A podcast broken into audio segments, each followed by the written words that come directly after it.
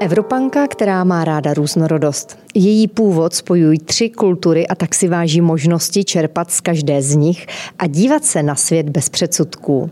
Spojuje kreativitu i racionalitu. Vystudovala hudební školu, technickou univerzitu v Lotyšské Rize, bankovnictví a finance v americkém Dallasu a téměř 25 let získává a předává profesní zkušenosti v oboru komunikace a marketingu. V České republice se aktivně zapojila do činnosti nejen britské obchodní komory, ale působila také na pozici viceprezidentky Českomoravské asociace podnikatelek a manažerek. Mým dnešním hostem je Eva Usaj Blumenthal. Evo, krásný den a moc díky, že jsi přijala pozvání natočit tento podcast. Dobré ráno, Katko, a moc děkuji za pozvání. Krásný den všem od mikrofonu přeje Kateřina Haring. Evi, pár otázek bleskových na začátek. Jednu radu do podnikání, kdyby si měla dát, jaká by to byla? tak eh, já rády zásadně nedávám.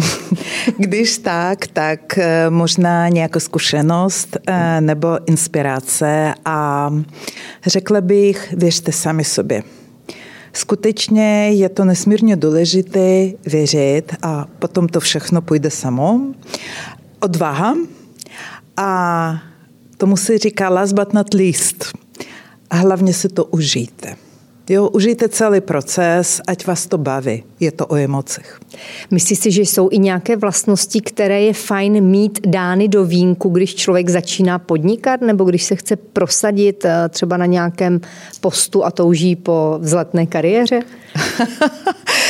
Tak, eh, já si myslím, že hodně důležité v kterékoliv životní situaci je respekt. Respekt k jedinečnosti a výjimečnosti každého člověka. Respekt k řemeslu, já tomu říkám ke kraftu, ale česky je to řemeslo. Respekt k okolí. To je alfa, omega a ještě jedna věc, naslouchat protože krásné věci můžete získat z jiné strany.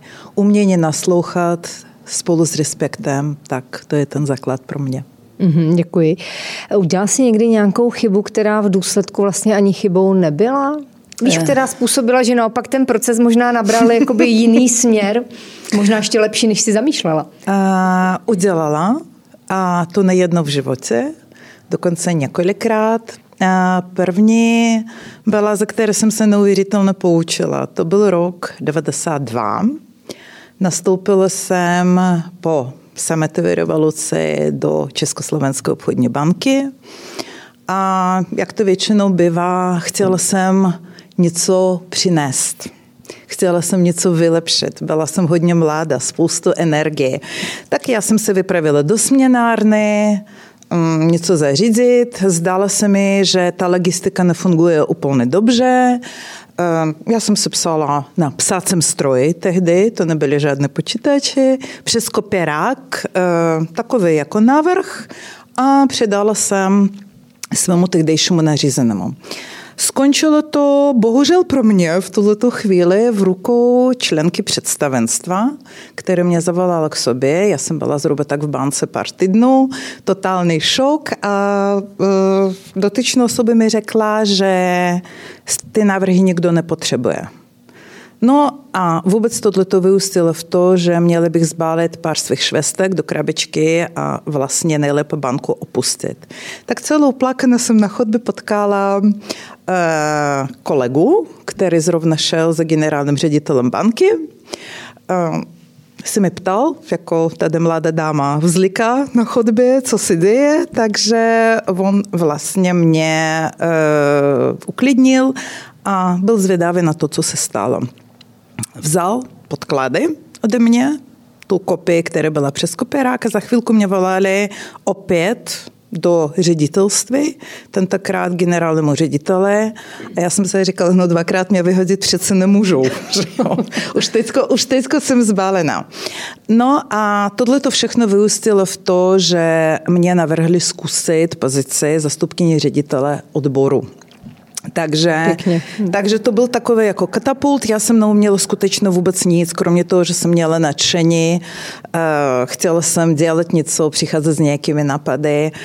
A za měsíc nebo za dva ředitel odboru, kam mě přijeli, tak odjel na zahraniční stáž a já jsem musela ho zastupovat. A to byl velký průšvih, protože ty lidi, které byli v tom oddělení, byli mnohým starší než já, mnohým zkušenější a upřímně řečeno, já jsem se je teda strašně bala.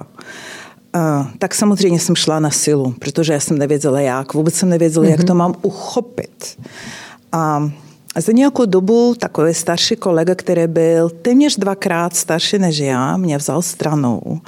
A nebudu říkat doslova, co mi řekl, ale když to zhrnu do jedné věty, řekl, netlač holčička řeku, teče sama. Tak tohle to bylo Pěkné. velké ponaučení. Eh, já jsem se v nějakých rozhovorech s tebou dočetla, že nemáš eh, vlastně ráda strach. Proč? Já si myslím, že je to hodně ponižující pocit. Strach svazuje, strach zastavuje veškerou kreativitu, strach manipuluje člověkem. Ten člověk je hodně manipulovatelný a potom dle mého názoru se dostáváš do dvou ravin.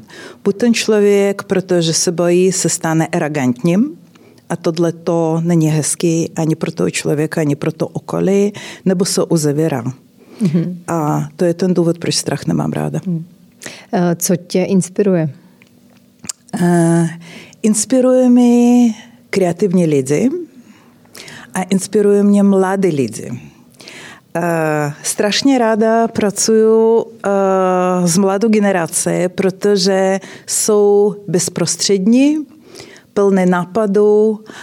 No, je to něco podobného, jak já jsem byla v tom ČSOB. co tě nabíjí, co ti dodává eh, energii a sílu? Uh, dodává mi hodně energie úplné jednoduché věci, setkání s přáteli, já mám ráda lidi. Já potřebuji tuto tu lidskou energii, jsem totální extravert, ale to neznamená, že nějak se vyselím, jo, permanentně. A mm, já potřebuju lidi, potřebuji ji vidět, potřebuju usměvy, potřebuju vidět pozitivitu, mm-hmm. tak je to to, co mě nabíjí. Mm-hmm. A co ti ty síly bere? No, právě ta negativní energie. To teda je to Tomu fakt se dá hrozný. těžko někdy zabránit. A dá, dá se, dá se. Uh, míň se setkává s lidma, které vidí tu sklenici poloprázdnou. poloprázdnou, ano. Mm-hmm. Mm. Kdyby jsi mohla něco změnit, co by to bylo? Válka. Zní to teďko jako kliše, ale velmi krátká příhoda. Um, když já jsem vyrůstala, mě bylo takových 5-6 let, ještě běžela válka ve Větnamu. A já se pamatuju, my jsme měli tehdy černobílou televizi. A tatínek se díval na zprávy a tam byly zaběry z války z Větnamu. Já si pamatuju na ten hrozný pocit jako dítě a to jsem jenom viděla na té obrazovce. Ale to, co já jsem řekla, já si to nepamatuju, ale zjistila jsem to později. Já jsem řekla tatovi, tati, zastav válku. Zjistila jsem tak, že tata napsal k této věci, kterou jsem řekla jako skutečně malé dítě, poemu. Můj tatec byl spisovatel a novinář tak ta poema existuje, byla hodně známá a tohle to bylo upřímné. Zastavte si válku. Mm-hmm, děkuji. Co tvůj work-life balance? Máš nějaký osobní recept? Nemám žádný work-life balance. Nemám. to moc nejdeš s dobou, protože to je velké téma. Eh, je to velké téma, já se snažím, ale eh, já žiju tak, aby každý okamžik se mohla užít, aby mě tohle to bavilo. A pokud mě baví práce, tak prostě pracuju. Pokud ne, tak se odpočinu. Zajímá vás pokračování tohoto biznis příběhu? Celý si jej můžete poslechnout na info.cz.